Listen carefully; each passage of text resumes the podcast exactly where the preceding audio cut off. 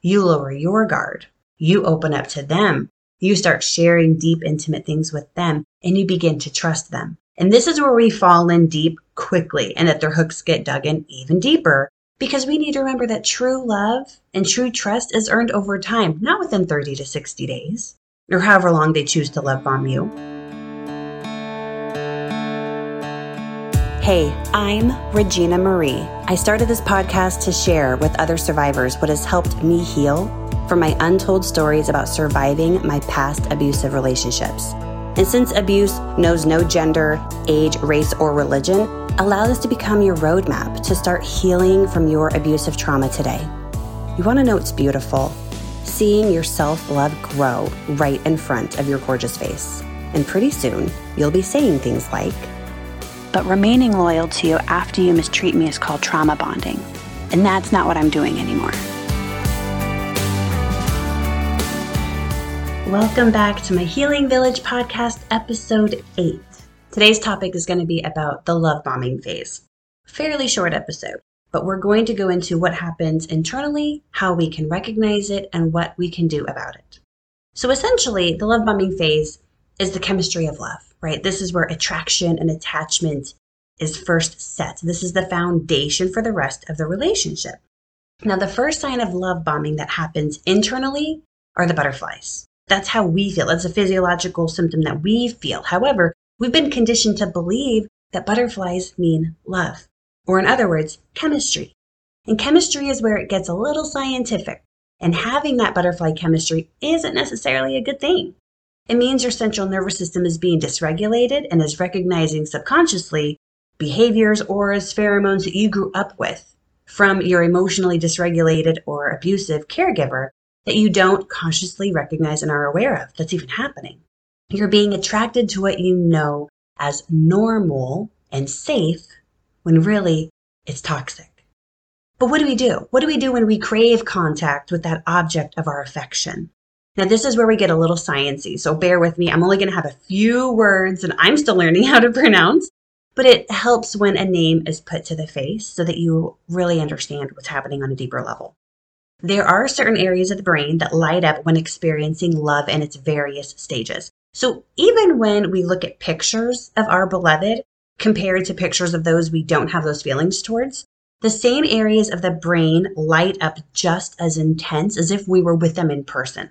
This is a big sciencey word. The ventral tegmental area, which is called the caudate nucleus accumbens, promise us as sciencey as it's going to get. These are key players in our drive that seek out that rewarding, pleasurable behaviors. These are implicated in addictions. The same areas of the brain of those in love light up as the same for those with cocaine addictions. There's actually a great overlap of classic reward areas in the brain involved in sexual arousal, love and attachment, and drug addiction. They lie deep in the limbic brain. So when they're activated, oh, our brain is bathed in dopamine. As we know, our brain is split into two parts, right? We have the right and the left. The right is more of the feelings, the creativity, the imagination, your holistic thinking, and the left is your logic, reasoning, planning, and analytic thought. Now it's believed that the right hemisphere is the seat of love, right? This is where your feelings, your imagination, all of that lies. So let's talk about the early stages of love, what we experience during that love bombing phase. This is when dopamine is released, the love drug which is why it's comparable to feeling high because it can seem addictive. Now, I personally have never taken any drugs like that that get me high, but love is, or at least the dopamine is the closest I've ever gotten. It seems addictive because it's a stimulant. And stimulant drugs work because they flood your brain with dopamine.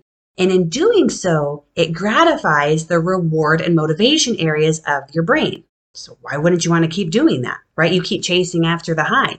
So outside of love, we can see that as, oh, we love winning races or we love to get that pat on the back, right? We're striving for that high. Even in our childhoods growing up, we're striving for that good job from our parents. We're striving for the acknowledgement. We're striving for being seen. All of that is that little release of dopamine every time we get that high, that intermittent positivity reinforcement. Okay. So this is something that we have been conditioned as kids that we don't even realize it's now becoming a pattern in our adult relationships. So falling in romantic love has a great deal in common with using cocaine. You begin to feel euphoric when the brain cranks up that dopamine dial. You're giddily happy, even, you're full of energy, similar to the effect of caffeine, cocaine, or Ritalin. And I just started taking pre workout, so that's maybe the closest I have now where I can feel my body freaking out. But that's the closest I have is for that little bit of caffeine. But if you can relate to that, and I know most of you in this have been love bombed, and you can understand that high that you feel. Now you begin to feel more intensely emotional, you're restless, you're excited. You feel like you may not need to even eat or sleep as much, and you become intensely fixated on the source of your pleasure and you crave, crave, crave more. That can come from craving more texts, that can crave from having more FaceTime or seeing them in person, taking things to the next level quicker than you normally would, because they're bathing your brain in that dopamine every time that they return that energy too. So from the moment you first started to fall in love, sizzles of dopamine begin stroking your central reward area, waking it up, turning it on, causing intense emotional pleasure and pain in their presence and craving one thing emotional union with your beloved. That's when you get hooked. That's when, particularly for this podcast, the narcissist feels like they have you hooked or the abuser. As your dopamine levels rise, falling in love also drops your serotonin levels. So, serotonin is the neurotransmitter largely responsible for feelings of peace or satisfaction or well being. Typically, what falls into it when you go into more of the long term relationship, right? Everyone's like, oh, the honeymoon phase is over. Now things are quote unquote normal. And that's when people start being like, well, am I in love anymore? Because they're not feeling those butterflies. They're not feeling that intense high anymore. So, as intense honeymoon romantic love increases your dopamine levels while decreasing your serotonin levels. Got that? When serotonin drops, you feel anxious. So, this is the honeymoon phase. When your serotonin level's down and your dopamine is high, you're feeling anxious, agitated, restless. You have a tendency to be obsessive, compulsive, and impulsive. And people chase that. That's what they have started acknowledging and recognizing as what love is, and it's not. It's not. Now, the decrease in serotonin associated with romantic love is likely responsible for both the obsessive thinking and the impulsivity associated with it. So, this love cocktail, the high dopamine and low serotonin, gives you that love high. When you get a sign that the person you love loves you in return, pleasure feels more vivid. You become entirely focused on your lover, where you may feel distracted or have a tough time sleeping. You think about them obsessively and you become single minded in your desire to be with them, to connect with them, and you become bonded to them. Now, not all bonds are bad. There's a difference of becoming bonded to someone and then becoming trauma bonded to someone. We will get more into the trauma bond when we talk about the devalue phase in the next podcast. Right now, we're just focused on the love bombing phase, how they're even putting those hooks in you. Okay. So the new lover, yourself, daydreams at work. You fantasize about the next encounter. You're planning trips and outings when you should be working. You experience a surge of giddy excitement when you guys call each other or when you get a text from the object of your affection. Now, the absence of contact or any indication that your lover is pulling away sends you into an emotional tailspin, which again will be talked about further in that devalue podcast. While you're in the love high, you want to stay up all night talking, making love. You'll drop everything, your work, your hobbies, other relationships for a chance to be with your cherished person.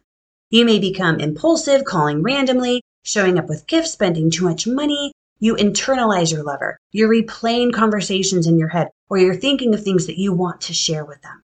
And as this takes place, ancient areas in the limbic brain sparkle and writhe in dopamine soaked delight, and the hooks are dug in even deeper and deeper. And this can go on for a month. They could love bomb you for two months. I've been love bombed for a year before, before the devalue phase began. Honestly, there is no rhyme or reason to it, but what happens is still the same. But when it comes to how long, it's however long they want to keep their mask on. And that is just narc preference, I suppose. Now, when we put this to use with an abusive or narcissistic relationship, the narcissist will place you on that pedestal by giving you compliment after compliment, validating your experiences by saying F you to those who've criticized you or hurt you in the past. They're also going to mirror back to you things that you like or that you enjoy. They open up to you ask you a lot of questions as well. They become super vulnerable to show that they trust you so that in return, you lower your guard. You open up to them. You start sharing deep, intimate things with them and you begin to trust them. And this is where we fall in deep quickly and that their hooks get dug in even deeper because we need to remember that true love and true trust is earned over time, not within 30 to 60 days or however long they choose to love bomb you. But during this phase, you may see some colors of them showing, not necessarily where their mask is slipping, but where they're a little bit more human, right? So they start telling you things that have upset them, things about their abusive history. They may also talk to you about their ex partners who have done them wrong in the past or how they were raised with emotionally absent or abusive parents. And all of those things may be true, but the way that they're using it is for the manipulative tactic to have you feel sorry for them, to pull and tug at your heartstrings for your empathic nature, and to get you to be like, oh, this guy or this girl, they've been through the ringer.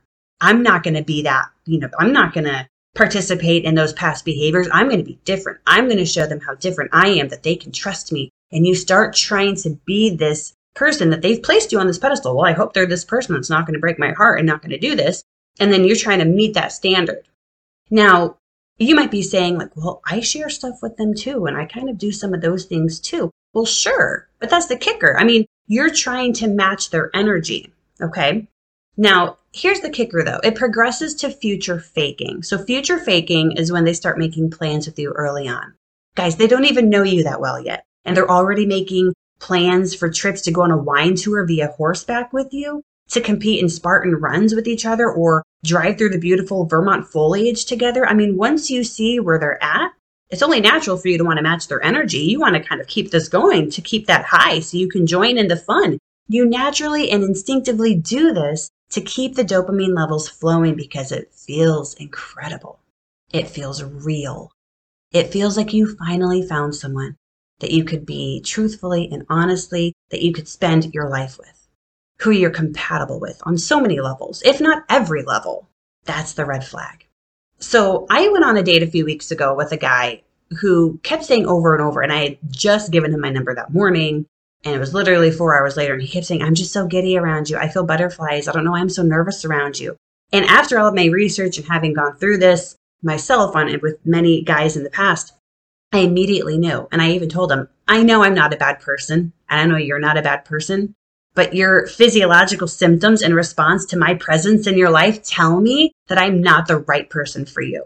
And I ended it after that first date. I was blatantly honest with him and I forthcoming. And it's important to acknowledge that. There's a quote that I'll get to in my intentional recommendations, but I'll just say it now. There's Finding Nemo, and I believe it's in Finding Nemo, not Finding Dory. So in Finding Nemo, Dory says, You don't like me? And Marlin says, No, of course I like you. It's because I like you that I don't want to be with you, right? And this is how it'll have to be until you begin to regulate your central nervous system, until you begin trusting your instincts to run away from the butterflies and begin walking towards peace. Because being acknowledged and wrapped in the arms of your beloved feels like your safe harbor in a crazy world. How could you ever imagine during that time that they would do, end up doing the things that they end up doing? That you can't even imagine that that happens. This person would never do that to me. It's been done to them. Or you would think this person wouldn't do this to me because I already shared that this has been done to me. They wouldn't do that to me again. They wouldn't repeat patterns of my abusive partners or what my parents did. They know that that's what basically dropped me, that that was my lowest point, why would they do that? Your contact is your fix. You want to keep that dopamine high. So you put those thoughts to the back burner and you focus on, well, how can I just keep this going? Let's ride this honeymoon for as long as possible.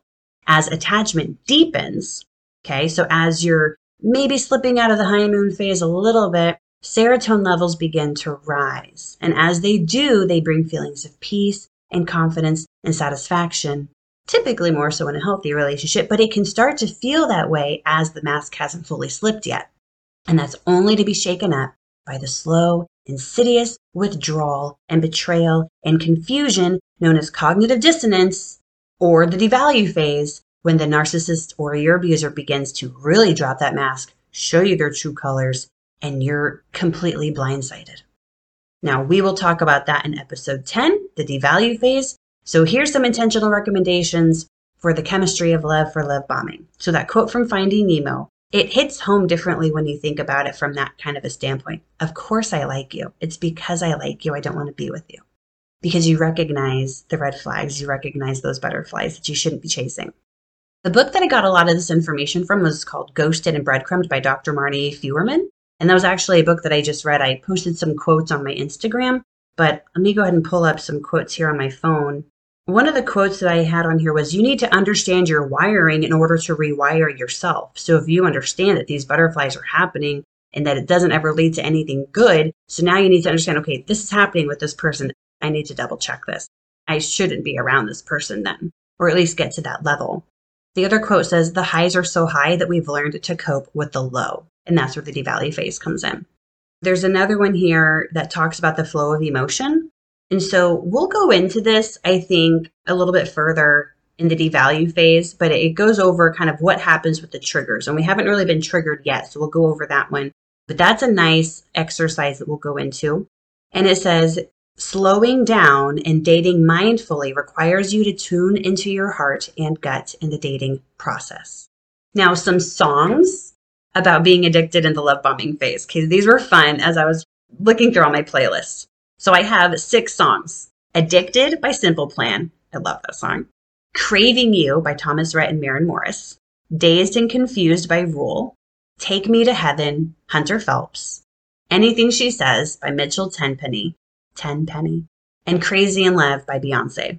So these are just some songs, quotes, a book, again, Ghosted and Breadcrumb by Dr. Marni Feuerman. I'm really quick about that book. There were two terms that I learned in this book was cushioned, which basically means, I mean, we all know what being ghosted and being breadcrumbed is. Ghosted is you've been talking to someone and all of a sudden they just disappear. They become a ghost. Breadcrumbed is they've not just gone away, but now they'll intermittently feed you something for you to get that dopamine high. That's breadcrumbing you. They're stringing you along. We have cushioned, which is plan B, when you have become an option as opposed to a priority, which people sit around and wait for. And then, you know, because that stems back to a lot of childhood trauma and patterns and their self worth. And then the other term I learned was called stashed. Keeps you sorted from other areas of their life and they're not ready or willing to admit that you exist yet. So if you're talking to someone and they don't ever put you on Instagram or, you know, their social media, they haven't told their friends or family about you. That's what stashed is. So those were two new terms I learned, cushioned and stashed. And I have been all four of those at some point. I mean, I've realized a lot, you know, some of them sooner than others, but this is where if we start knowing some of these terms and we can recognize a pattern of when this happens, because it's a playbook. We just have to know their playbook. We need to know what's happening, put a name to it. That way we can stop it. Right now, I'm being stashed. Right now, he just made me an option. I am being cushioned. I am worth more than being cushioned. So we can end these cycles of abuse before it becomes to the point where we're fully trauma bonded or we keep going back and relapsing to someone who is not worth our time, energy, or love. Hey, thanks for listening. Don't forget to leave me a review, and you can find me on Instagram at my.healing.village or shoot me an email at myvillageofhealing at gmail.com. See you next week.